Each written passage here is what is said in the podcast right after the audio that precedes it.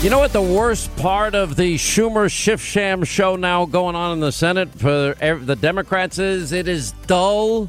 It is boring. It is. It, it, they're acting.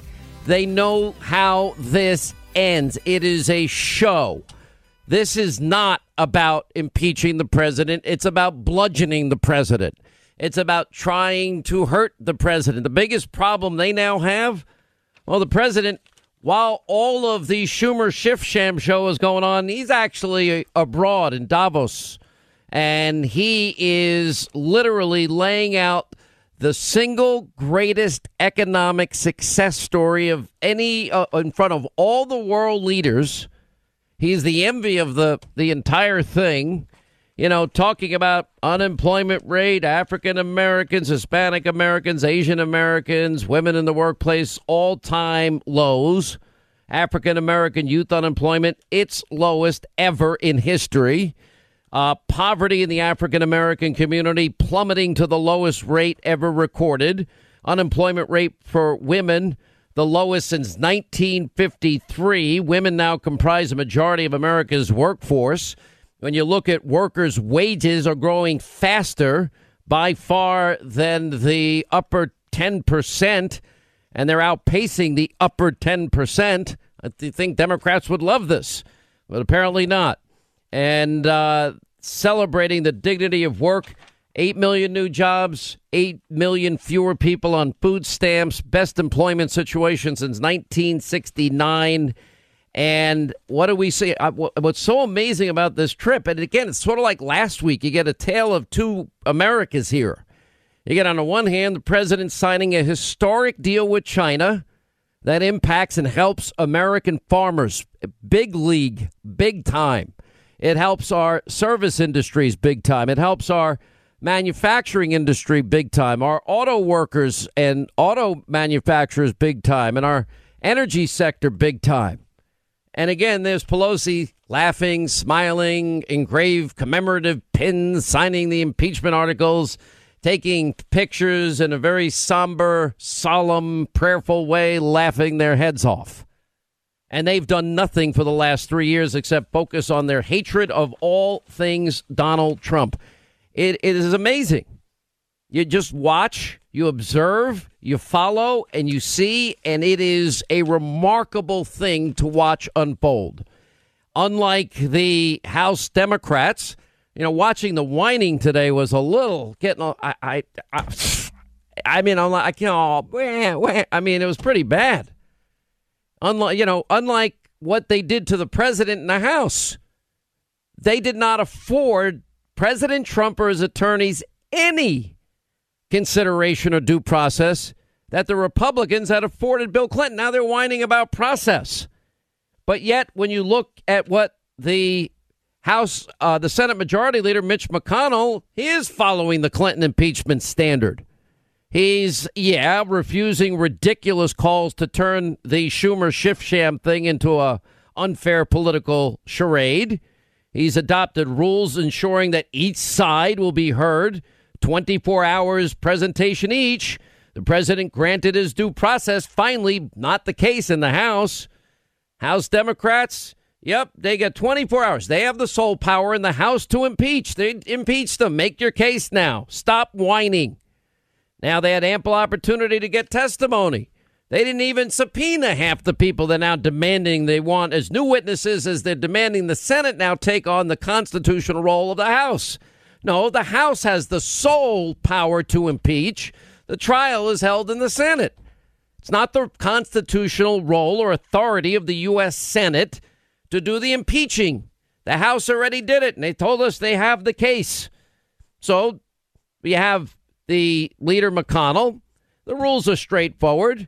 Track pretty exactly what the process put in place during the Clinton impeachment trial. Just like in Clinton's case, each side got 24 hours to make their case before the Senate and the Chief Justice. Sit back and listen. Then that, then they get 16 hours to ask questions, just as was the case in the Clinton impeachment. Then the decision on witnesses will be made at the conclusion of this process. I hope it doesn't get dicey then. I hope weak Republicans don't allow any more legitimacy to any of this not unconstitutional, despicable, disgraceful, what is an affront to the Constitution, and and I wouldn't offer any more legitimacy. They made their case. Now live with it. Because your case is so pathetically weak. You know, all during the day today, we've been hearing whining and lies and falsehoods. You know, foreign aid has been held numerous times for a range of reasons by many administrations. Schumer suggesting that this was not done all the time. He's lying.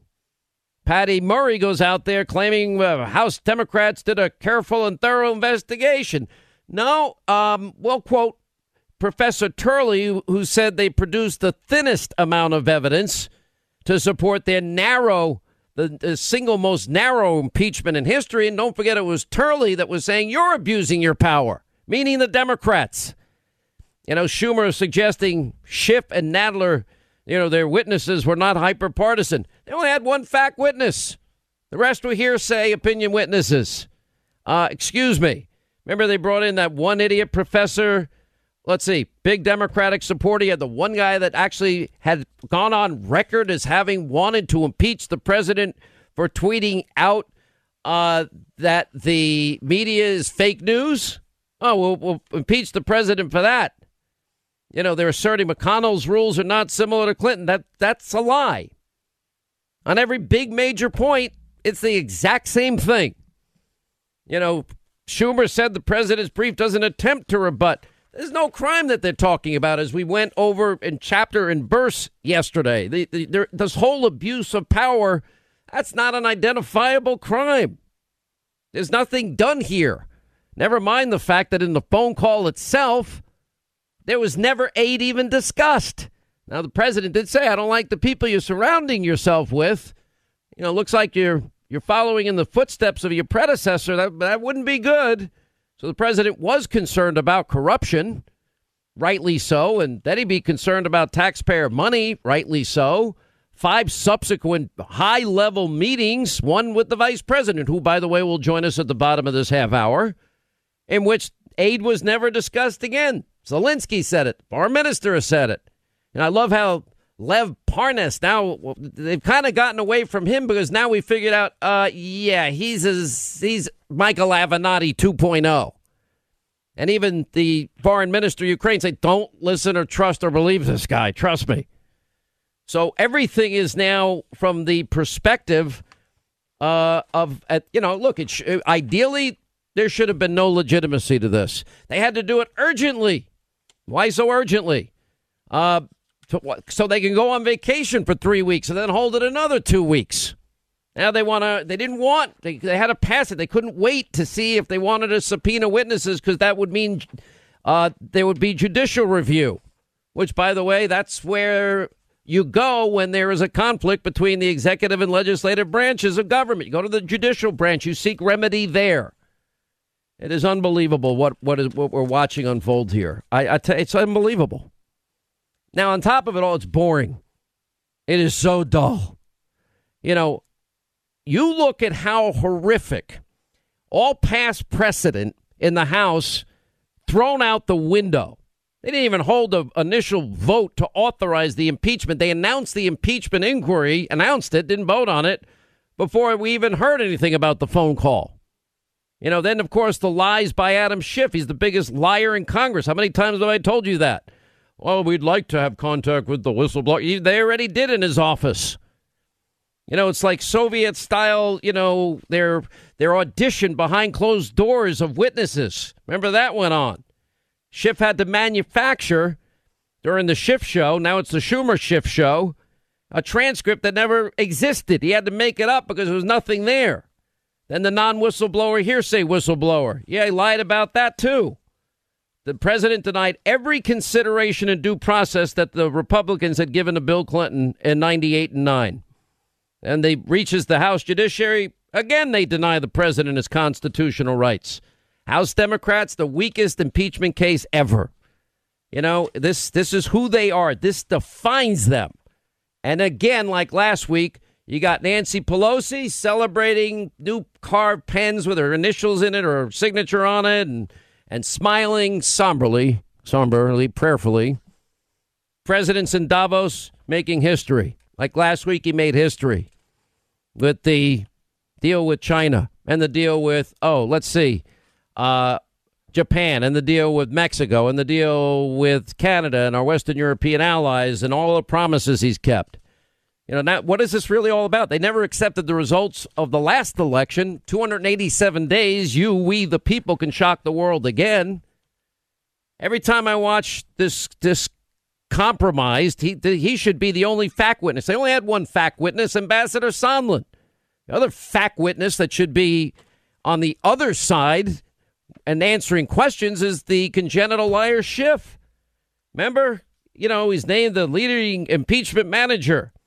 Uh, the same guy that for three years pushed and lied repeatedly about the dirty Clinton bought and paid for Russian dossier, now referred to as likely Russian misinformation from the get go by the New York Times. The dossier had been totally debunked. But no, he, there's clear evidence of collusion. He's been telling the country for three years. Remember, Adam Schiff released a memo pushing back allegations against any FISA abuse. Yeah, we now know the bulk of information, premeditated fraud against the FISA court. He just lies with abandonment. They lie all the time. House managers insisting the president's lead counsel is a material witness. Well, what is Adam Schiff, the congenital liar? He should be deposed if anybody. And eventually, hopefully, we'll get that. They never made a case here. You know, what have they done to advance prosperity, create jobs for the American people? Nothing. They haven't done a thing. What have they done to keep make the world? They can't even admit that Soleimani is a good thing or Baghdadi and his associates is a good thing. So the trial starts. You have Chief Justice presiding. The Senate is now their constitutional roles to be the jury in the trial. The prosecutors, you know, the Schiff Sham show. You know, the president has some of the best people. I'm glad he added some of the House people like Ratcliffe, Meadows, and Jordan. That's great. And it's exactly right out of the Clinton playbook 24 hours each side, 16 hours of questions. Then they'll argue, I guess, over witnesses. Why they would bring in anyone other than so- uh, Ambassador Sondland, I don't know. I don't even think you need to bring him in because that's that that is how the House did this. They had to rush to do this. We can't call Hunter though. That'd be illegitimate. In other words, the real quid pro quo. Yeah, that would be bad. And then let's just attack Mitch McConnell. Mitch McConnell is doing everything they said they wanted done. All right, Vice President Pence will join us at the bottom of the half hour, 800 941 Sean. By the way, now the congenital liar Schiff is trying to argue Alan Dershowitz is not a reputable constitutional lawyer. Uh, yeah, I think he knows more about the Constitution than uh, the compromised, corrupt, congenital liar. Uh, it's beyond, you know, imagine Adam Schiff lecturing a room of people uh, that far outrank him. By the way, his arrogance, it's as much as he shouldn't be there, it's a good thing he's there. He's he's like um, exhibit A why you should never give the Democrats power ever because he's so corrupt. Um, I think on TV I'll put together all of the lies of this guy and just to remind everybody uh, exactly. This was the man that swore that the dossier is is honest and truthful. This is the guy that uh, said there was clear evidence of collusion. Russia and Trump. We have all the evidence, he said, and that they coordinated and conspired with Russia. The same guy that, you know, in December 2019, Department of Justice releasing the report, the FISA report, numerous errors and omissions in the FISA application. Uh, he said just the opposite repeatedly. And of course, he denied contact with the hearsay non whistleblower whistleblower. Um, how they live with themselves, I don't know. I mean, it's it is what it is. I know it's frustrating to everybody. It's not that frustrating to me. It really isn't because I'm not allowing the show, the circus, the Schumer Schiff Sham show to alter my good mood that I would otherwise have. It's sad. I hate what they're doing to our country. President declassified the telephone call and released it. It's that exculpatory. How's that for transparency? He focused on the second call. He made false allegations there too. And then when Schiff saw the allegation of false, he knew what it, then he just manufactures a fraudulent call. And then none of the considerations Republicans under Newt Gingrich that they gave Bill Clinton and his attorney. You get to pick the date you'd like to start. You get to bring in witnesses. You get to cross examine. You get to bring in evidence. None of that. Now they're lecturing all of us. After every other impeachment proceeding, they gave none, no precedence, no due process to Donald Trump. And this is who they are. Now they're going to try and move and maneuver to really make an unconstitutional play at having the Senate do the the job they failed at doing. We'll get Vice President Pence's take on this next. All right, 25 till the top of the hour, the Schumer Schiff Show now uh, in full motion. Joining us, always an honor and pleasure to have back with us the Vice President of the United States. Uh, been a longtime friend as well. Uh, Mike Pence is with us. Mr. Vice President, sir, how are you? I'm great, Sean. Thanks for having me on today, and uh, uh, thank, thanks for your clarion voice, uh, not just throughout uh, the last several months, but over the last three years. Well, we turned out to be vindicated on, let's see, premeditated fraud on a FISA court. Uh, there was, uh, as even the New York Times now acknowledges, a dirty dossier that was used as the bulk of information. Uh, the president, as a candidate, transition team, and a president was spied on, all proven right, while four investigations proved that there was no Trump Russia collusion. Uh, now we find ourselves with this mess in the Senate. Um, I just want to get your thoughts on it. And I want, if you can also address the five subsequent high level meetings, one of which you were a part of. At no point in the right. phone call or the five meetings after was aid ever mentioned. Well, it's just, well, my my reaction sitting here at the White House, uh, the president overseas in Davos, is that what's happening in the Senate is a disgrace, and it's a great disservice to the American people. But I see it I think, as you do, Sean, that it's all part of the same thing. Over the last three years, Democrats have been making every effort uh, to overturn the results of the 2016 election, and today is just the latest chapter. But uh, as I said to you the first time we talked about this chapter, the American people can read the transcript. There was no quid pro quo. The president did nothing wrong. Uh, and it really is remarkable to watch some of the opening statements in the rules debate today. It, at one hand, Democrats keep telling us that they, that they have overwhelming evidence, and then they tell us that they need more evidence, that they need witnesses, that they need additional documents. And the, the truth is, as Pat Cipollone said in the debate today, the truth is. Um, they, you know, they held these articles of impeachment for 33 days because they have no case. Uh, and uh, I, I think in the days ahead, millions more Americans will see what tens of millions already know is uh, uh, that uh, this is nothing less than a partisan impeachment. It's being driven by politics, uh, and we fully expect the Senate to acquit the president, uh, and uh, and and we hope once this is over that we may have an opportunity um, uh, to see the Congress begin to focus on the things that this president has never stopped focusing on, that have resulted in a stronger, more secure America, um, an economy more prosperous than ever before, and now now more than 180 conservatives confirmed to our federal courts at every level. It it, it is incredible. That that is a remarkable. the politics of the left and the accomplishments of this president, and we're going to keep delivering for the American people. In many ways, we saw this last week with the president again. Check off the list of promises made and kept. Uh, getting this new trade deal with China, which is going to be very impactful to our farmers, our service industry, energy sector, manufacturers, auto manufacturers.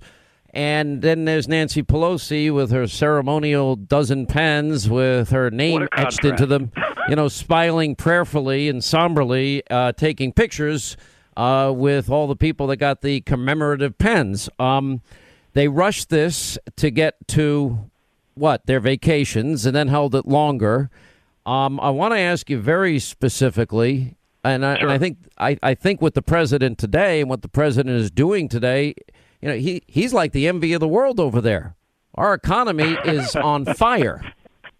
Well, thanks to the president's leadership, the American economy is the envy of the world, Sean. And and um, you know, again, it's another contrast today. Here's more of this partisan impeachment, this uh, relentless attempt uh, by Democrats to overturn the last election, and there you have once again President Trump standing astride uh, the world economy uh, and really challenging the world with the American example. I mean, today he talked about how we've cut taxes, rolled back regulation, unleashed American energy, and put America first.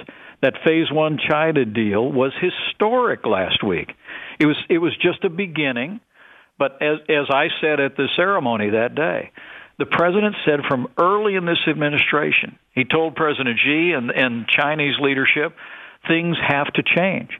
And thanks to strong uh, efforts that he's made, tariffs that we've imposed on hundreds of billions of Chinese exports to the United States, the change began last week.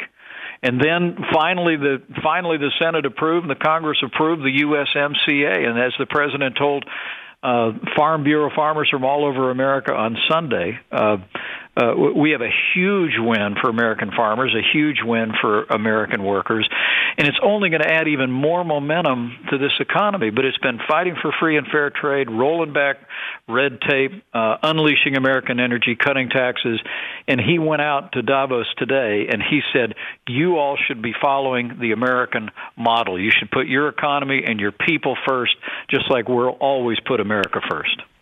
Let me ask this because there we have the exact same rules as was in the Clinton impeachment, same amount of time. You got the 24 hours each side will make their case uh, before right. the Senate, the Chief Justice, followed by 16 hours of questions that they can ask, same as during the Clinton impeachment.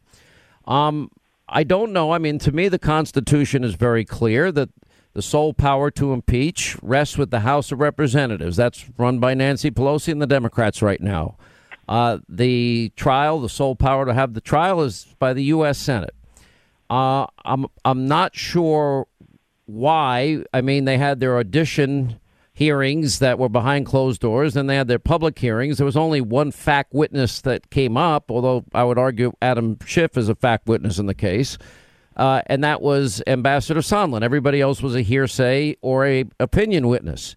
So my question is, why would any Republican be talking about taking on the constitutional, the sole role of the, the House, the constitutional role in the House, by expanding out further? They've impeached the president. Make your case. Republicans should vote up or down. Why bring in new people?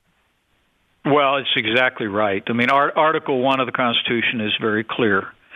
And you said it well, as usual, that the Senate shall have the sole power to try all impeachments and the decisions that the vote that'll be taken today is on on rules of debate uh, that are modeled after uh, the Clinton impeachment. And uh, so both sides, as you said, will have 24 hours. I think there was a, a late change today to allow each side to have three days instead of just two days, and we'll hear both sides out. And um, but but to now for them to come and to demand more evidence, to demand more facts, uh, and to tell us at the same time that the evidence is overwhelming. I, I just think it it it it, it shows you.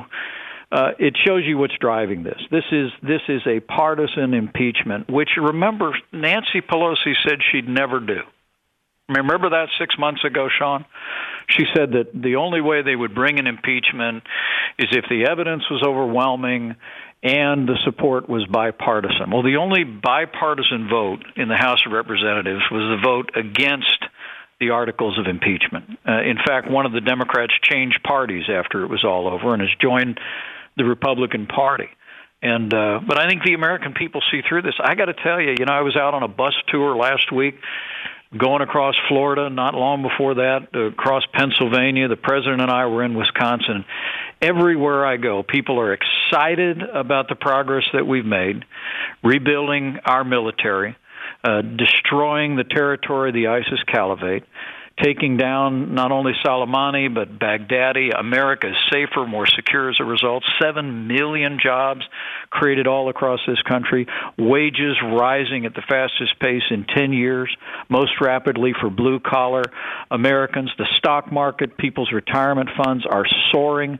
We're seeing the, our, our courts peopled with strong and principled conservatives, including two Supreme Court justices everywhere I go, people just tell me, Sean, and there are a lot of your viewers and a lot of your listeners across the country. I know they come up to me, they stop me in diners and say, "Just tell the president we're for you. Keep on going." And I just think, uh, I, I honestly think that millions of Americans just tuning out this partisan impeachment. They see it for what it is, and uh, and look, the House had their say. Uh, the Senate will soon have their say. The president will be acquitted but the American people are going to have their say in in November of 2020 and and I believe with all my heart not only are they going to reelect President Trump for four more years and reelect a Republican majority in the Senate but I think we're going to elect a new Republican majority in the House of Representatives because the American people are looking at what's happening today what's happened the last 3 years and they're saying enough is enough you know, you're bringing up so many good points here. Um, I want to focus a little bit on where we are because we now yeah. have the best employment situation since 1969, almost 8 million new jobs. And by the way, many yeah. in the manufacturing sector that President Obama said were never coming back. Um, 8 million fewer said, Americans. What magic wand do you have? Remember that? Yeah, I do. I quote it During often. You're absolutely correct. I'll never correct. forget. I I was out campaigning, and he said the, the president of the United States said he'd lost 200,000 manufacturing jobs. And remember, Sean, I come from Indiana. You know, I come from a big manufacturing state, automotive components, proud tradition. And here's the president of the United States saying he'd lost 200,000 manufacturing jobs, said they're never coming back. What magic wand do you have? And fortunately, we had a candidate and now a president who said, no, they're coming. 500,000 manufacturing jobs have come back in the last three years alone. And with this phase one deal with China, with the USMCA, I, I'm telling you, as the president said in a tweet not long ago, the best is yet to come.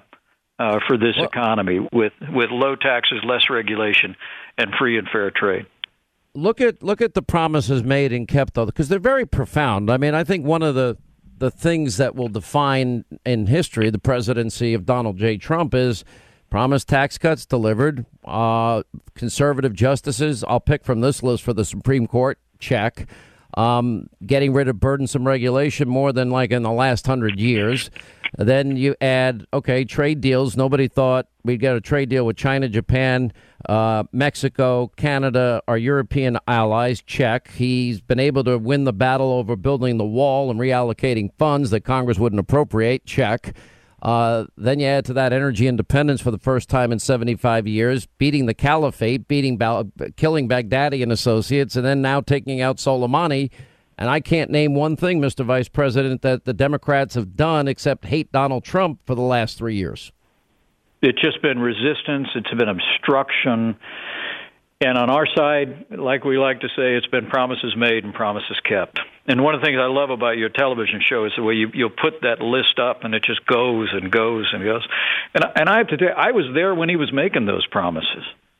And uh, listen, every time I've been, to, actually, every time I've been to the White House, which is hardly ever, you're always there. You live there. I think you must well, have I'll a. Tell you, I was there on the campaign trail when he was made. This president has kept more promises than he made. I mean, that's the truth of it. You talk about the. He said we're going to build a wall. We just we just hit the first hundred miles of the wall. We're, we're building hundreds of miles of wall, and now apprehensions on our southern border are down by 70% because of the strong stand the president took early this year to declare an emergency to build the wall and to bring Mexico forward and demand that they take steps to secure their southern border and ours. And I, I have to tell you, we just came through MLK weekend, and uh, I, I was in uh, Memphis, Tennessee. I actually visited the site uh, the Lorraine Motel where where Dr. King fell, and I, and then I went to a wonderful African American church a- after that, uh, Holy City Church of Christ, And I have to tell you, I, I got a standing ovation at this church. I talked about the lowest unemployment rate ever recorded for African Americans in history 8,700 opportunity zones, thanks to the president's leadership and the great work by Senator Tim Scott. I mean, the, the progress that we're making, criminal justice reform that African American leaders had clamored for since the Clinton administration. This president got it done. You've known him for decades, Sean. Uh, he and I have gotten to be close over the last four years. I see him every day. What the American people have seen in this president is strength, and they've also seen he's a man of his word. This this is what a disruptor looks like. This is what a, a, a non swamp creature looks like, or draining the swamp looks like. I hear you going to Israel. I I'm I'm getting short on time. I don't want to uh, give this short uh, short change this, but the alliance now between Israel, the U.S., the Saudis, the Egyptians, Jordanians, the Emirates against Iranian hegemony is real. Tell us about uh, your trip. The, well, it's uh, you put it well. I mean that um, I like to refer to Israel as our most cherished ally. Uh, but but uh, but uh, the alliance between the United States and Israel has had no greater champion than President Donald Trump. I mean to to have four previous presidents promise to move the American embassy to Jerusalem. It was President Donald Trump who moved the American embassy to Jerusalem, where I'll be meeting with Prime Minister Netanyahu uh, later this week. And this president recognized the Golan Heights uh, as officially a part of Israel. He has stood strong, and Israel's more secure. America and this alliance is stronger than ever before. It'd be my great honor to travel with my wife and a delegation uh, to Jerusalem, where we will mark the 75th anniversary of the liberation of Auschwitz, and uh, we, we, will talk about that that uh, not not only the the depths of, and the, the tragedy of the Holocaust, but we'll talk about the triumph of freedom. Seventy five years on, to be standing in the Jewish state of Israel and in Jerusalem. All right. Listen, I uh, appreciate everything, um, Mr. Vice President. Thank you. Good luck. Godspeed on your trip. And uh, congratulations on the great success because it's really the people that deserve to be served, and, and better government does that. Thank you for all you're doing every day. We appreciate it. Thank you, Sean. We appreciate you every single day. God bless you and your millions of listeners. Thank you, sir. Thank you, Mr. Chief Justice, Majority Leader McConnell, Democratic Leader Schumer, Senators. My name is Pat Cipollone. I am here as counsel to the President of the United States. Our team is proud to be here representing President Trump. We support this resolution. It is a fair way to proceed with this trial. It is modeled on the Clinton resolution, which had 100 senators supporting it the last time this body considered an impeachment. It requires the House managers to stand up and make their opening statement and make their case. They have delayed bringing this impeachment to this House for 33 days, 33 days to this body. And it's time to start with this trial. It's a fair process. They will have the opportunity to stand up and make their opening statement. They will get 24 hours to do that. Then the president's attorneys will have a chance to respond. After that, all of you will have 16 hours to ask whatever questions you have of either side. Once that's finished and you have all of that information, we will proceed to the question of witnesses and some of the more difficult questions that will come before this body. We are in favor of this. We believe that once you hear those initial presentations, the only conclusion will be that the President has done absolutely nothing wrong, and that these articles of impeachment do not begin to approach the standard required by the Constitution, and in fact, they themselves will establish nothing beyond those articles. You look at those articles alone, and you will determine that there is absolutely no case. So we respectfully ask you to adopt this resolution so that we can begin with this process. It is long past time to start this proceeding, and we are here today to do it. And we hope that the House managers will agree with us and begin this proceeding today. We reserve the remainder of our time for rebuttal. All right, that was Pat Cipollone, White House counsel, making the points. Okay, you impeached him. Game on. Uh, we got 24 hours. You you make your case. Uh, then the president's team will make their case. 16 long hours of questions. Uh, then the issue of witnesses, executive privilege issues, if they come up, will then be sorted out. And all the whining by Chuck Schumer and company. Not fair. This, what are they talking? The, the only place where there was total, complete unfairness was the House that set aside all precedent, every consideration that was given to Donald Trump versus none given to well, none given to Donald Trump. Every one was given to Bill Clinton, and that was in 98. I mean, I've never seen anything like this. The rules, everything you need to know. The trial starts, resumes. Chief Justice Roberts presiding. The Senate is the jury. The prosecutors are the House managers, announced by Nancy Pelosi. Uh, the president has the White House counsel, Jay Sekulow, uh, Ken Starr, uh, Alan Dershowitz. Pam Bondi, Robert Ray, and now a number of the House leaders like Jim Jordan and Mark Meadows and, and company, those that know what they're talking about, John Ratcliffe.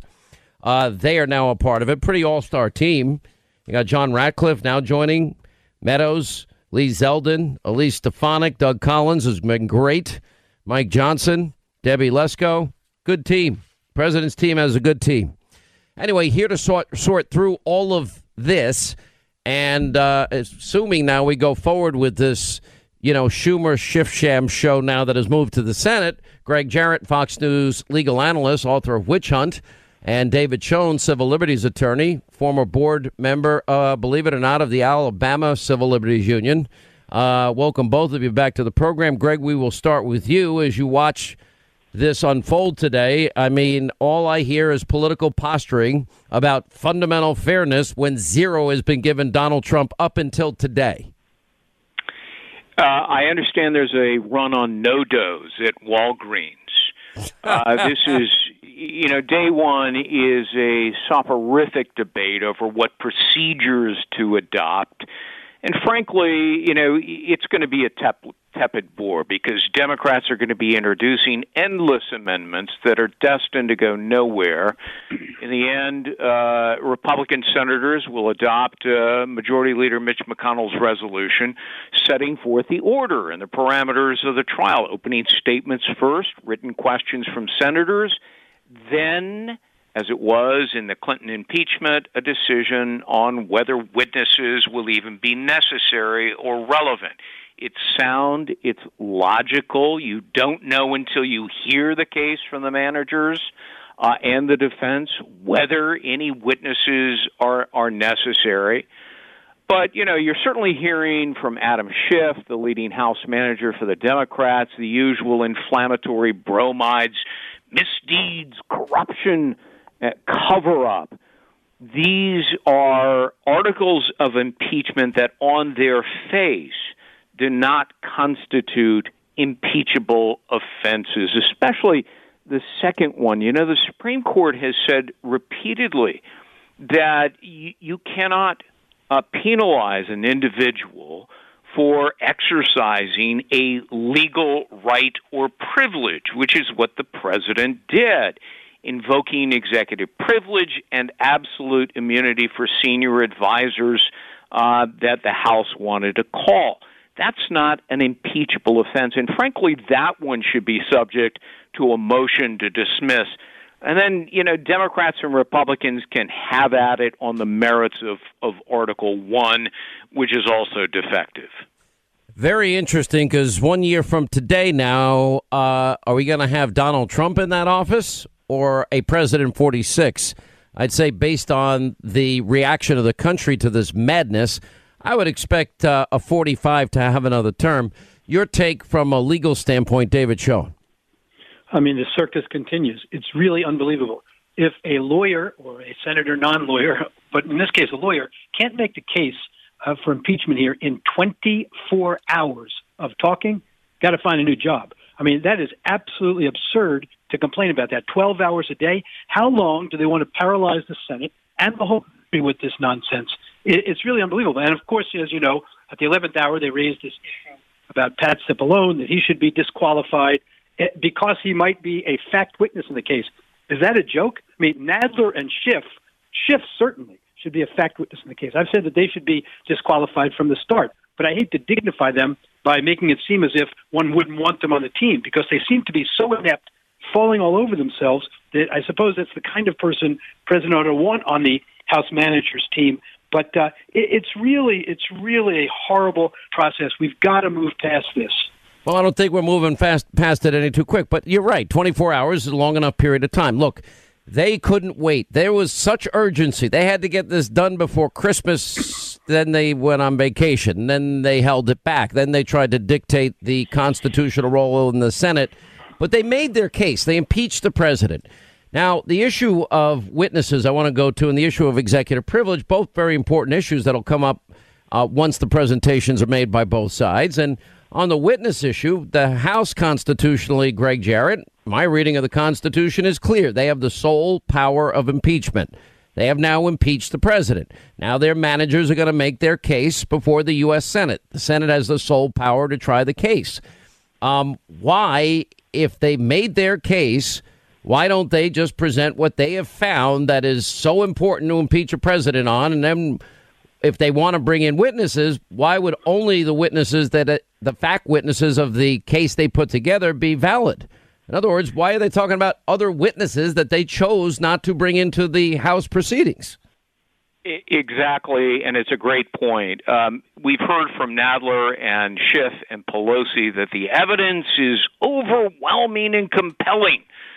Well, why then do you need new witnesses? The same witnesses, by the way, that you chose not to hear from in the House. And that was your job to develop the evidence, the information the, through witnesses.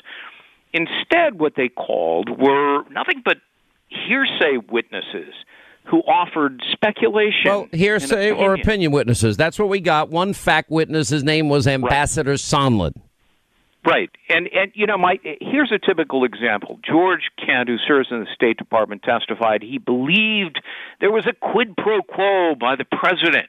He got that, he said, uh, from uh, see, uh, Bill Taylor, who heard it from Tim Morrison, who heard it from Ambassador Sondland, who said he presumed it and then he heard from the president who said, I want nothing, I want no quid pro quo. So that's quadruple hearsay. That's junk. That's not allowed in a court of law. It shouldn't even be allowed here. But of course, that's all that the House uh, managers have. All right, but I'm assuming that look, you got some Republicans out there. Well, maybe we should bring in John Bolton, Mike Pompeo, Mick Mulvaney. And, I mean, you're right. The White House counsel, that was a joke today, especially with the compromised, corrupt, con- congenital liar. So now on the issue of executive privilege, David Schoen, uh, excuse me, this goes back to George Washington and has been invoked by many, many presidents. The clear constitutional need has been established, and that is that a president needs to have, especially on foreign affairs, a team that can speak freely and openly to a president to advise them on, on the best course of action without a fear that what they say to the president one day is going to be subject to a subpoena. Absolutely, and 100% right, and it's a very sacred uh, privilege to be preserved. Greg mentioned earlier, I mean, the second article shouldn't be dignified with any kind of hearing. If we're in a position now where the president uses the court system to challenge uh, privilege and that's a an impeachable offense. It's a very dangerous situation in this country. Let's remember how we got here. There was a commitment to impeach this president from the day he was elected. Then the question was, what are they going to find to do it?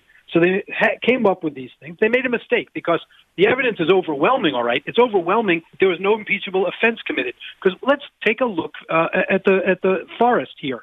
The forest is the president. Worst case scenario in his Ukraine call asked for a an investigation of corruption that he had heard about from credible sources. An investigation, not a Mueller like agenda driven witch hunt, not a prosecution, uh, no charges to be brought yet, but a full investigation. Every American, starting with Joe Biden, should have welcomed that and should demand it themselves. All right, Where are stay we? there. There still should be.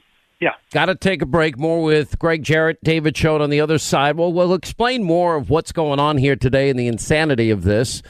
Um, and you just watch on the obstruction side, uh, the president invoking executive privilege. That's been done by every other president. This is a joke. This is sad, actually, and dull and boring and politico. That's it. And imagine they're on grand jury or they're on jury duty. Imagine that the judge walks into that courtroom and says that she's been talking to the defendant. And at the defendant's request, the judge has agreed not to let the prosecution call any witnesses or introduce any documents. The judge and the defendant have agreed that the prosecutor may only read to the jury the dry transcripts of the grand jury proceedings. That's it. Has anyone on jury duty in this country ever heard a judge describe such a proceeding and call it a fair trial? All right, final thoughts from Greg Jarrett and David Schoen on the battle over the w- rules and now the case being presented by, I mean, the compromised congenital lie. You want to talk about somebody that should have been out of this case? Uh, that's the guy that lied about uh, having any contact with the hearsay non whistleblower whistleblower. Uh, that would be Adam Schiff. How does he how does he escape from all of this? And why would anyone trust him after him lying repeatedly down for three years? Greg Jarrett.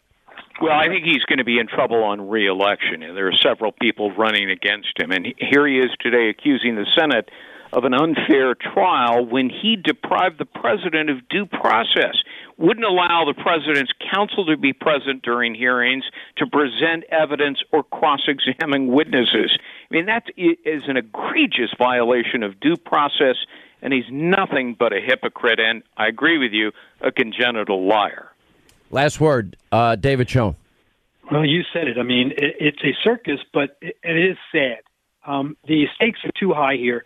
Uh, this is a farce. It's paralyzing the Senate. Uh, there's nothing to it. They want to call witnesses. It's going to go on and on and on because you're going to have to have the Bidens, Devon Archer, Chris Heinz, corruption experts, because the president has an obligation to weed out corruption and to demand an investigation.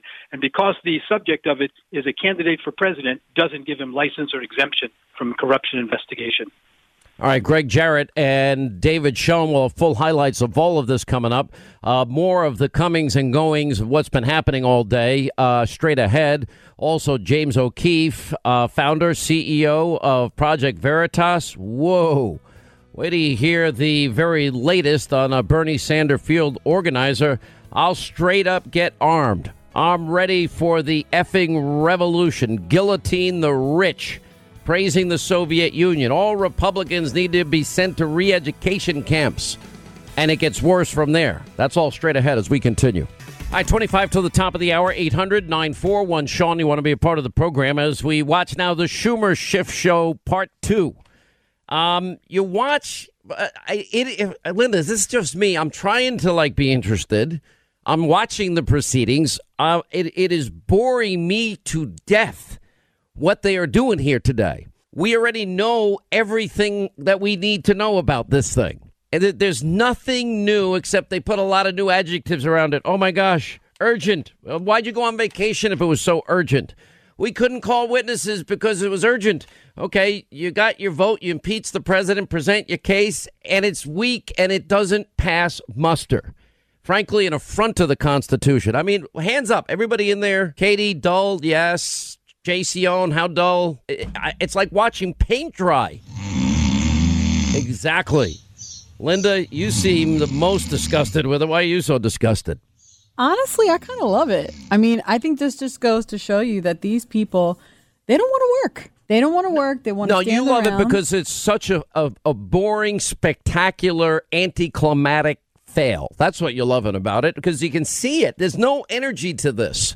There's no life in this you know, and, and compare the president abroad, as I mentioned earlier, uh, bragging about the great American Renaissance with jobs and giving a killer speech today. And then you're watching all the world leaders wishing they were him, wishing their economies were doing as well as his, sucking up to him so that he doesn't go after them next to pay their fair share.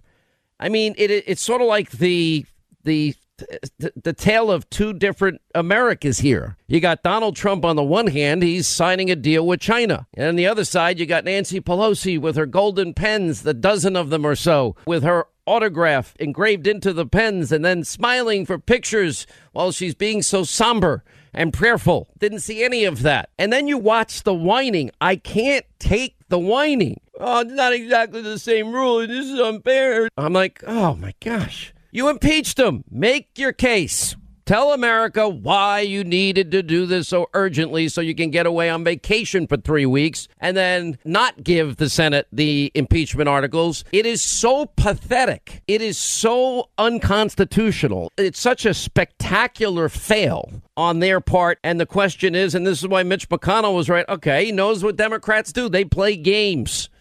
And Mitch McConnell says, okay, after you present your case, president's attorneys then have a right to demand uh, an acquittal vote, and they deserve that. I know we'll get into the issue. You know, sh- actually, Schiff calling Hunter Biden would be illegitimate.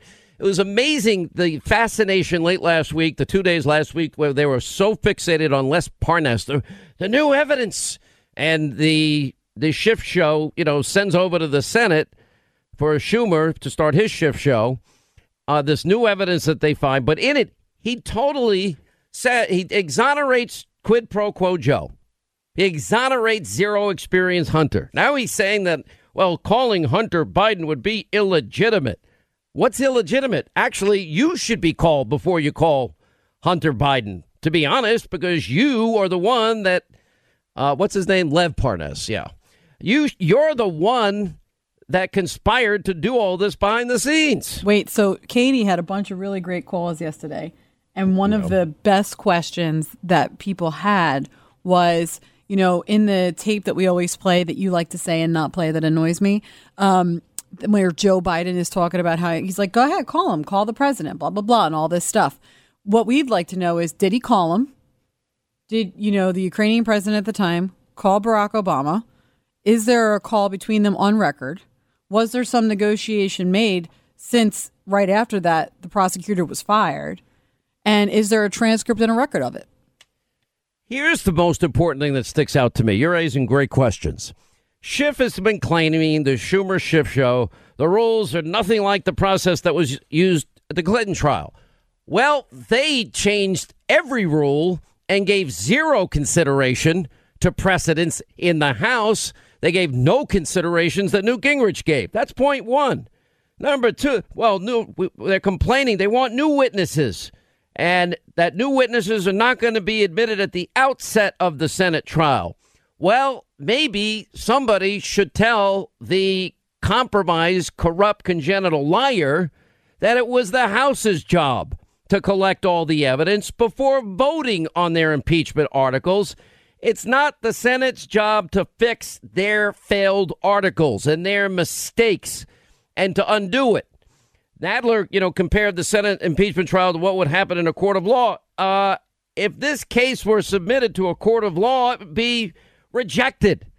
Immediate summary judgment because House Democrats have not actually accused the president of any criminal wrongdoing. Schiff arguing that, you know, the compressed timing would rig the process, create an unfair trial. 24 hours. What does Schiff have to tell us? About one phone call?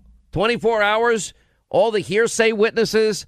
Maybe you can tell us what went on behind the scenes with the non with the hearsay non whistleblower whistleblower that he had contact with and lied about. You know, 24 hours, that's the same as the Clinton trial. You're making the false claim that the president withheld hundreds of millions of dollars of military aid to an ally at war in order to coerce the ally into interfering in our election. No, not one person you brought in not one piece of evidence claims that. Not one. That's why it is the Schumer Schiff Sham show. And then, of course, there were the five subsequent high level meetings with Zelensky and foreign minister of, of Ukraine. They've all said the same thing. Not one time was aid ever brought up. They got the money, they did nothing. These facts never change, as Jim Jordan always says. Um, it is, you know, I am kind of glad that they did add Jordan and, and Meadows, et cetera, et cetera. But It is everything you want to know about this is everything that you've watched now for three years. And that is a Democratic Party obsessed and aligned with a corrupt media mob. You would think they'd be happy for their country because of the success we are now experiencing. You would think they could even celebrate the killing of Baghdadi and his top associates. You would think they'd applaud defeating the caliphate in Syria. You would think they would applaud taking out the number one state sponsor of terror, their leader of terror, who's killed Americans, Soleimani. They can't even say a good word about that. They want to take away the president's power to ever do it again. I'm like, what? That's how sick this is. Never mind record low unemployment. Never mind all of the trade deals that everybody predicted would end up, you know, in some smoot, holy disaster. That that this would end up with being protectionist. No, the president said he wants free trade, but he wants fairer trade. Oh, Mexico's going to pay for the wall. Well, we just got a better deal with Mexico. Guess what? The money could it can technically say is paying for the wall. And you can say the deal with China that helps our farmers and helps our service industries and helps our manufacturing industries and our energy sector and our, our auto manufacturing sectors. Oh, none of you none of you thought that would happen. Also, with real teeth if intellectual property theft continues, real penalties to pay there, or the fact that we're energy independent for the first time in 75 years, a net exporter of energy, and all the jobs that can be created, high paying career jobs in the energy industry. Never mind the added bonus benefits of, oh, yeah, on the issue of national security. Straits of Hormuz are not as uh, politically, geopolitically important, strategically important to the United States anymore. Doesn't mean we're going to let the Iranians control them, but the fact is, our energy independence uh, gives us a freedom that we never had before. That we would select the timing of any type of military action if need be to stop the type of piracy and and tankers taken hostage in the straits, the narrow straits of Hormuz by the Iranians. You add to that the judges, the tax cuts, ending bureaucracy, building the wall. I mean, what have they done for you, we the people? Nothing. And then they sit there and they call this a quid and a pro and a quo, but they declare totally exonerated Joe Biden on tape bragging and zero experience Hunter. And as we pointed out with profiles in corruption in Peter Schweizer's new book, Abuse of Power by America's Progressive Elite, that it went way beyond just Hunter. Zero experience. There are a lot of zero experience Bidens out there making a fortune based on the connections of quid pro quo Joe with all the countries he's in charge of. And they want to keep this circus going on forever and ever, never ending, ever, ever ending, ever, ever, never, on top of ever. And the comparisons, you look at Trump last week, China deal, done. Same with Japan, Western Europe, Canada, Mexico, done. He's out there working. He's in Davos. While this this whining, this this witch hunt, which has been going on since two days after he was president, continues. It is so sick, ugly, twisted. That's why 287 days from now matters for all of us. It's an all hands on deck moment for the entire country. It, th- this is it. We're at we're at a tipping point here. America and the world on the brink, and I'm not overstating that case at all. It's that it's that important that this continue.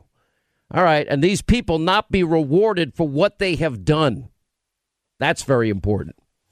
Uh, all right. 800 941 Sean, you want to be a part of the program. Uh, let's go to David, the important swing state we'll be watching very early on election day, 287 days from now. North Carolina will be a big indicator of how the night's going to go. How are you, sir? Very well. How about yourself today, sir? I'm good, sir. What's going on? Well, I uh, wanted to get your take on something. Uh, I think that President Trump ought to go on the offensive against him. He should use some new campaign slogans, uh, for lack of a better word. Uh, for example, impeachment by Pelosi and Schiff, a badge of honor. I mean, take it to them. You want to know what I think the president ought to be doing? Exactly what he's been doing all day. He's say, he, look, he's spoken out repeatedly on this when he has these scrums and he talks to reporters and they ask these questions. He, as far as I'm concerned, the president has said everything he needs to say. I'm sure he'll comment. He's not shy about commenting, but he needs to be doing what he's doing today. He's in Davos. World leaders are sucking up to him. World leaders are, he's the envy of the world with the economy. They don't want punitive actions by the U.S., they want a partnership with the U.S.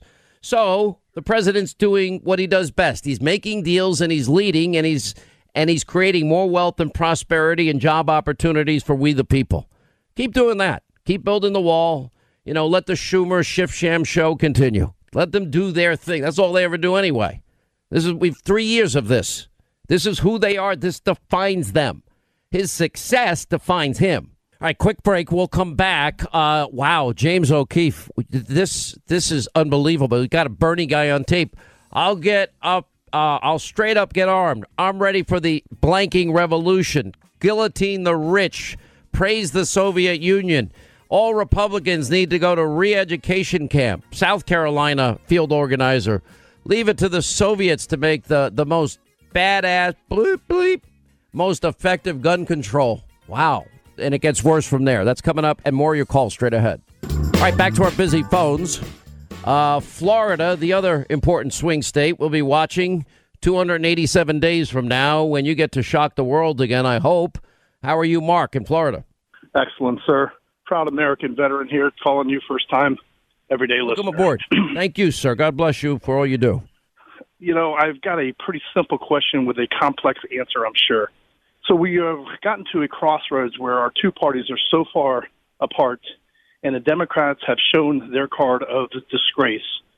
How, and if ever, can we get a government back together with two governments or two parties ruling, help rule the government?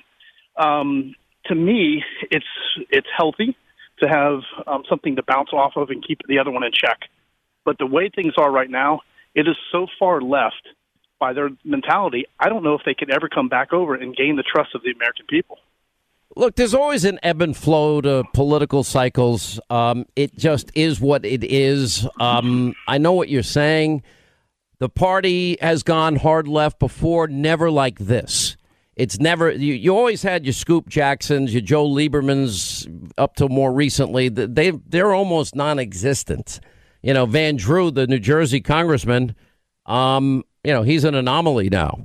And now he's a Republican. By the way, over 100,000 plus people in New Jersey signing up to go to a Trump rally in New Jersey. Wouldn't think that's, tr- you know, it could happen. I, I, will put nothing past the, the people of this country after all this for three years. Um, I, I look, you got to just judge it as it is, and we've got to fight back against this push towards statism and false promises of socialism because we know Mathematically, it, it can never happen. It doesn't add up. Simple math. And it will take us down a road that will lead to American poverty, not prosperity. You know, bribing mullahs in Iran and dictators with billions doesn't work. Coming up next, our final news roundup and information overload hour. All right, news roundup, information overload hour, 800 941 Sean. You want to be a part of the program? Uh, by the way, impeachment is increasing support for the president. One sideline to all the madness that is going on today in the uh, battle in the Senate as the impeachment trial begins. Um, except for the president's guys, it's as dull as as drying paint. Um, now there is a story we cannot ignore here, and we got a preview of this last week with James O'Keefe and the field organizer in Iowa for Bernie Sanders. And James said, Oh, just wait, because we got a lot more coming. Like, for example, you got one field organizer, uh, I'll straight up get armed. I'm ready for the beep revolution, guillotine the rich, praising the Soviet Union, advocating the sending of all Republicans to re education camps. Now, you think I'm making this up, right? I am not. Now, we have the guy in Iowa. Now we have the guy, his name is Martin Weisgerber. South Carolina field organizer for the Sanders campaign. Leave it to the Soviets to make the most badass, beep, most effective gun uh, in the world, the AK 47. I actually think that might have been the Chinese, but what do I know?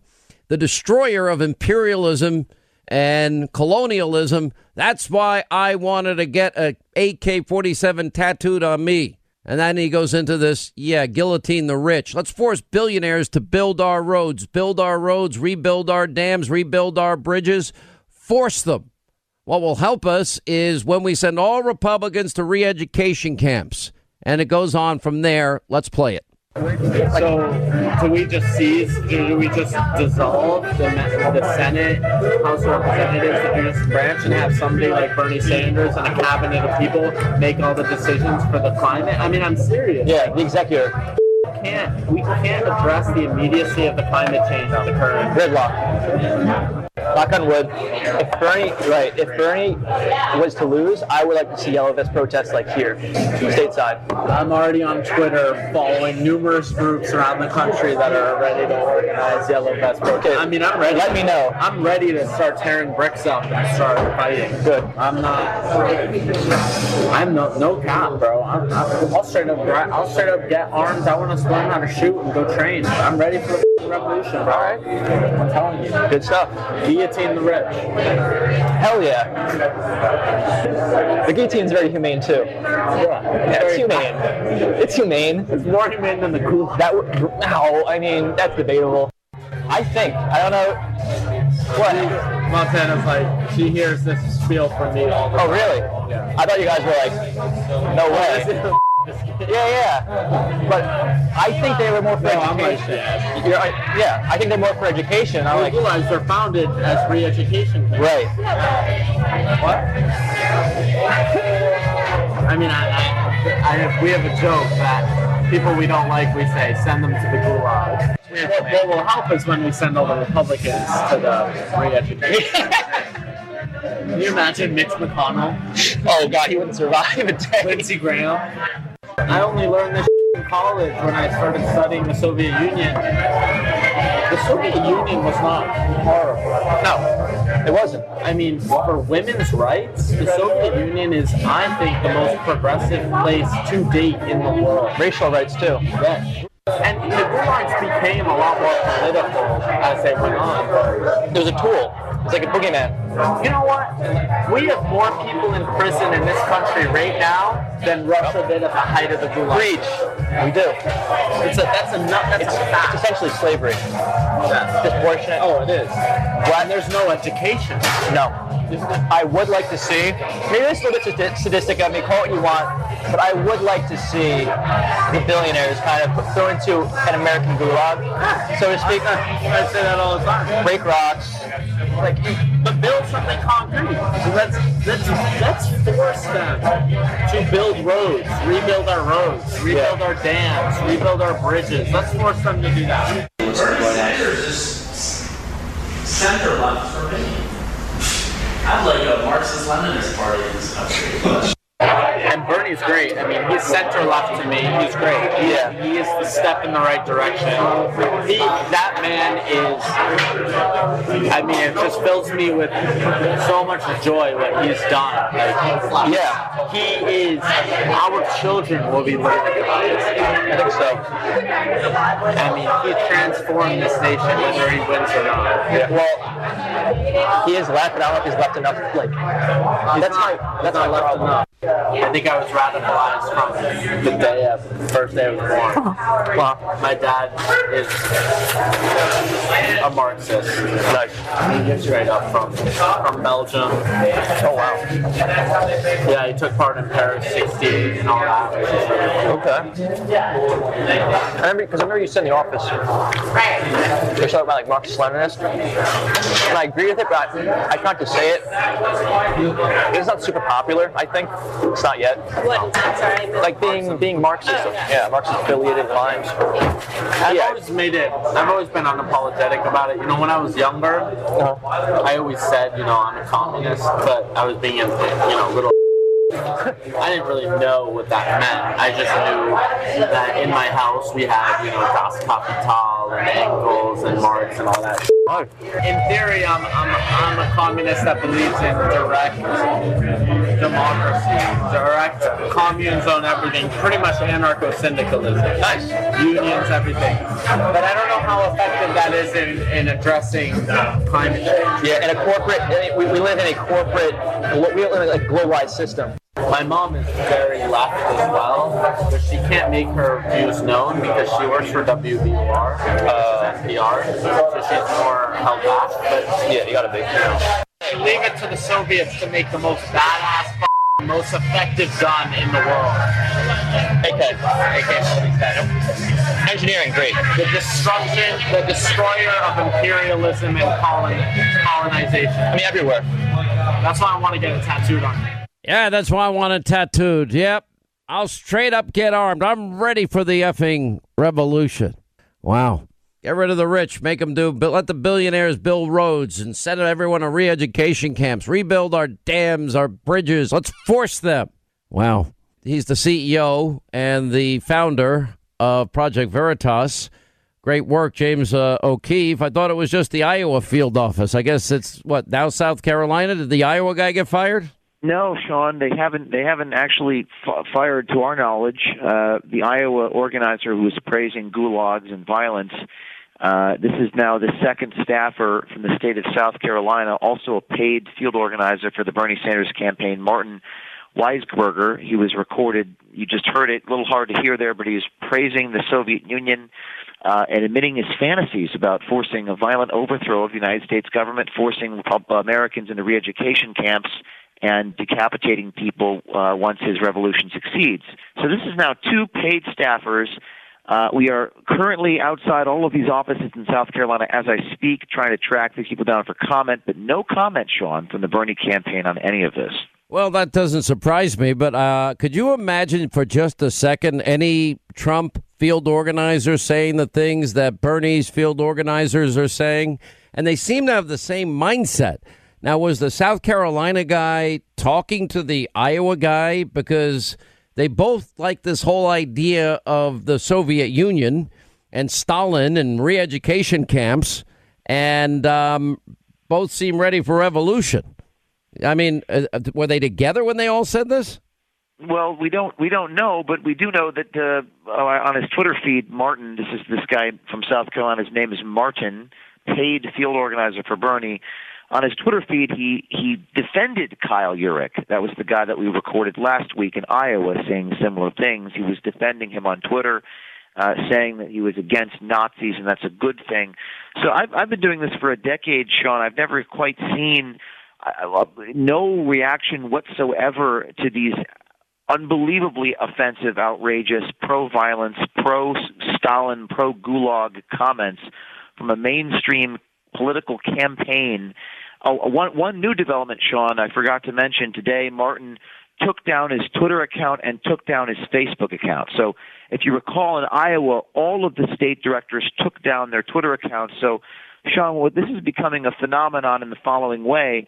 All of these paid people are taking down all their social media accounts and their whole job is to get the message out. So that's quite an extraordinary reaction from the campaign, we think. I think it is too. What is the official word we got on what was it, Twitter? One of them that what my account was officially compromised. Is that the term they used uh, going back whatever length of time? Uh, that's it, boss. Linda. Yeah. Uh, well, you'll like this, uh, James. Judicial Watch is now headed to court and they're trying to get the details of uh, any potential monitoring that went on among the president's families, lawyer, lawyers, and journalists. Uh, the two Freedom of Information Act lawsuit requests against the State Department for documents tied to the alleged monitoring of the president's uh, circle of friends and which, by the way, beginning in October of 2019 by Ambassador Yovanovitch, who I barely knew, and she thinks that I was after her. Barely, we barely mentioned her. And anyway, the department entities apparently they're claiming, meaning Judicial Watch, they're alleged to have ordered State Department entities to conduct monitoring of all people like Donald Trump Jr., Laura Ingraham, Sean Hannity, and others. Uh, that couldn't happen in America, could it? Well, Sean, I've been subject to these sorts of things in my own life as a journalist. Um, and I and I know what it's like. The Customs and Border Patrol were were detaining me at my own border for many years. But this is the sort of this is what this guy says. He says, "quote Weisberger says." We're going to dissolve the Senate, the House of Representatives, the judicial branch, and have Bernie Sanders and a cabinet of people make all the decisions for climate. I'm serious, quote unquote, is what he says. So I think where there's the, the battle lines are drawn here, and there's a small uh, group of people, maybe five, ten percent of the United States, who knows, who believes in this stuff. I think many journalists, Sean, believe in this stuff in Washington, uh, New York, and Los Angeles. So I don't think these are isolated cases. I told you that last week. They said he was just one rogue guy. Now you have two rogue guys. And the, and the really difficult pickle the Bernie Sanders campaign is in is as they fire these people or disavow their comments, they really kind of have to disavow the majority of the people that work for them. So it's a really difficult situation, and they're hoping that not one American legacy media reporter calls and asks for comment, which so far they have succeeded in that department. All right, we want to thank you once again for sharing uh, all this un- great undercover work you're doing. James O'Keefe, founder, CEO of Project Veritas, will link his website to Hannity.com and make it easy for you. And uh, we'll continue to follow and monitor uh, what uh, he's discovering and see if we get answers from the Bernie campaign. Unbelievable. I'll tell you who the stars of the day have been, and that is both Pat Cipollone and Jay Sekulow, White House counsel and the president's personal attorney, Jay um, both friends of the program. And I just want to play some of them from today. So, just to give you some of the insight, I mean, in spite of this, they're breaking it down systematically, tearing it up, because it's important we get to the real, actual truth of what is at stake here. Thank you, Mr. Chief Justice, Majority Leader McConnell, Democratic Leader Schumer, Senators. My name is Pat Cipollone. I am here as counsel to the President of the United States. Our team is proud to be here representing President Trump. We support this resolution. It is a fair way to proceed with this trial. It is modeled on the Clinton resolution, which had 100 senators supporting it the last time this body considered an impeachment. It requires the House managers to stand up and make their opening statement and make their case. They have delayed bringing this impeachment to this House for 33 days, 33 days to this body. And it's time to start with this trial. It's a fair process. They will have the opportunity to stand up and make their opening statement. They will get 24 hours to do that. Then the president's attorneys will have a chance to respond. After that, all of you will have 16 hours to ask whatever questions you have of either side. Once that's finished and you have all of that information, we will proceed to the question of witnesses and some of the more difficult questions that will come before this body. We are in favor of this. We believe that once you hear those initial presentations, the only conclusion will be that the president has done absolutely nothing wrong and that these articles of impeachment do not begin to approach the standard required by the Constitution. And in fact, they themselves. All right, when we come back, um, I know many of you watching this have been bored to tears uh, today. Well, full summaries of what was worth watching tonight at 9 on Hannity. Quick break. We'll come back. You know what? A lot of people have questions about what's happening. Let me, whatever you call, comment, question, we'll get to a lot of calls next half hour as we continue a great Hannity tonight at 9. Hi, 25 till the top of the hour, 800 941 Sean, toll free telephone number. You want to be a part of the program. I mean, the whining by the Democrats today is laughable, considering they gave the president zero due process in the House. Zero. Nothing. Same amount of time as we had in the impeachment hearings. They get now to present their case. But we wanted to bring in new witness. They had their opportunity. Let's play a few minutes of the president's personal attorney uh, from earlier, uh, Jay Sekulow, laying out part of the case, a lot of which we all know. This is not complicated. The House has the sole constitutional authority to impeach. They've impeached. The Senate has the sole constitutional authority and obligation to hold the trial. They're doing it. Now the House makes their case. This time, unlike in the House, the president gets a defense. Now, defense was afforded Bill Clinton back in the day, but they didn't provide that opportunity in the Schiff Sham show in the House after the audition hearings behind closed doors. Only one fact witness emerging. Now they're trying to get the Senate to do the job of the House. It's not their job, as we pointed out again and again. Anyway, here's uh, the attorney, Jay Sekulow. We're going to get to your calls right after. Thank you, Mr. Chief Justice, members of the Senate, Leader McConnell, Democratic Leader Schumer. It's also my privilege to represent the President of the United States before this chamber. Senator Schumer said earlier today that the eyes of the founders are on these proceedings. Indeed, that's true. But it is the heart of the Constitution that governs these proceedings. And what we just heard from Manager Schiff courts have no role, privileges don't apply. What happened in the past, we should just ignore. In fact, Manager Schiff just said, try to summarize my colleague's defense of the president. He said, not in those words, of course, which is not the first time Mr. Schiff has put words into transcripts that did not exist. Mr. Schiff also talked about a trifecta. I'll give you a trifecta. During the proceedings that took place before the Judiciary Committee, the president was denied the right to cross examine witnesses.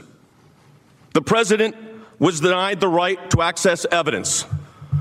And the president was denied the right to have counsel present at hearings. That's a trifecta. A trifecta that violates the Constitution of the United States. Mr. Schiff did say the courts really don't have a role in this. Executive privilege, why would that matter? It matters because it's based in the Constitution of the United States. One manager said that it is you that are on trial, the Senate. He also said that, and others did, that you're not capable of abiding by your oath. And then we had the invocation of the ghost of the Mueller report. I know something about that report. It came up empty on the issue of collusion with Russia. There was no obstruction. In fact, the Mueller report, to the contrary of what these managers say today, came to the exact opposite conclusions of what they say. Let me quote from the House impeachment report at page 16. Although President Trump has in times invoked the notion of due process, an impeachment trial, an impeachment inquiry is not a criminal trial and should not be confused with it. Believe me, what has taken place in these proceedings is not to be confused with due process. Because due process demands, and the Constitution requires, that fundamental fairness and due process, we're hearing a lot about due process, due process is designed to protect the person accused. When the Russia investigation failed, it devolved into the Ukraine. A quid pro quo. When that didn't prove out, it was then bribery or maybe extortion, or somebody said, one of the members or the uh, members of the House said treason. But instead, we get two articles of impeachment. Two articles of impeachment that have a vague allegation about a non crime allegation of abuse of power and obstruction of Congress. Members managers right here before you today who have said that executive privilege and constitutional privileges have no place in these proceedings? On June 28, 2012, Attorney General Eric Holder became the first United States Attorney General to be held in both civil and criminal contempt. Why? Because President Obama asserted executive privilege. With respect to the Holder contempt proceedings, Mr. Manager Schiff wrote, the White House assertion of privilege is backed by decades of precedent. that has recognized the need for the president and his senior advisors to receive candid advice and information from their top aides. Indeed, that's correct. Not because Manager Schiff said it, but because the Constitution requires it.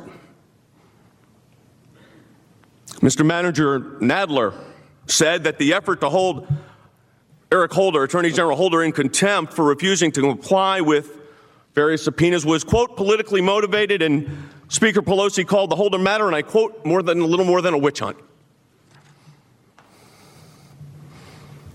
What are we dealing with here? Why are we here? Are we here because of a phone call? Are we here before this great body because since the president was sworn into office, there was a desire to see him removed? I remember in the Mueller report, there were discussions about, remember, insurance policies. The insurance policy didn't work out so well. So then we moved to other investigations. I guess you would call it reinsurance or an umbrella policy. And that didn't work out so well. And here we are today. Manager Schiff quoted the Supreme Court, and I'd like to make reference to the Supreme Court as well. It was then Justice Rehnquist, later to be Chief Justice Rehnquist, who wrote for the majority in United States versus Russell in 1973. These are the words We may someday be presented with a situation in which the conduct of law enforcement agents is so outrageous that due process principles would absolutely bar the government from invoking judicial process to obtain a conviction. That day is today. That day was a year ago. That day was in July when special counsel Mueller testified.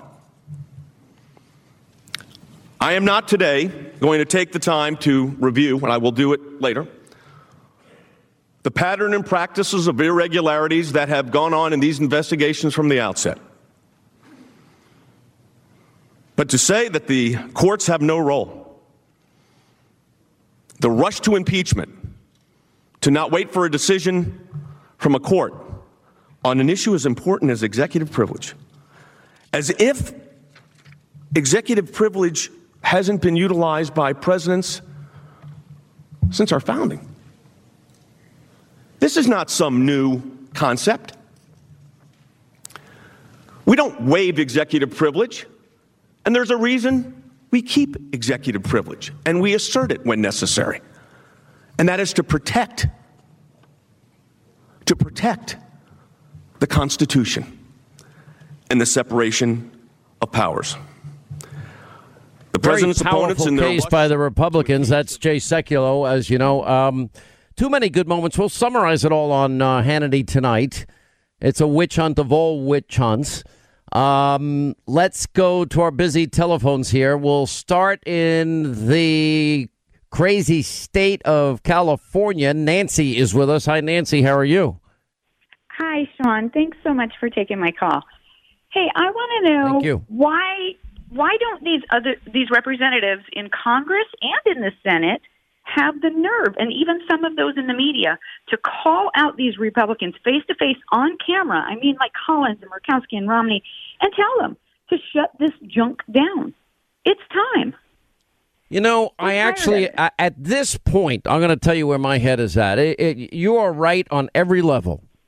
You just are. Th- th- This has been a farce from the beginning. It has been a never ending desire to impeach a president for no reason at all. It has basically been a collective tantrum, temper tantrum by the by the Democrats and the their their state run media mob friends.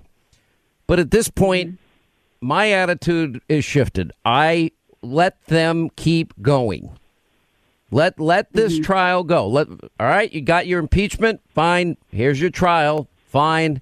Let the American people how, see how shallow these people are. How this eh, eh, how insignificant the phone call was. How wrong they are on the facts, on the law, on the Constitution, and everything in between. and let the president keep governing in Davos and elsewhere and, and fulfilling his promises because we know how this ends. And it ends with the president's acquittal.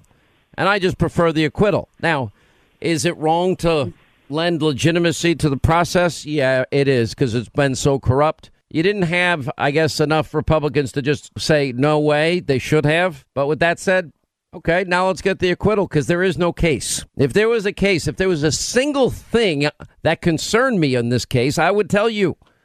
I'm always honest with this audience. The fact that we can compare it, it's almost like, uh, you know, the boomerang of all boomerangs, which happens every time they try to attack this president. You know, Russia, yeah, we had Russian election interference. We did. Hillary's dirty, bought and paid for Russian dossier, that, that, that was part of it. Yeah, we had premeditated fraud committed on a FISA court. The media ignored that. Yeah, we have Ukraine election interference according to Politico in a Ukrainian court.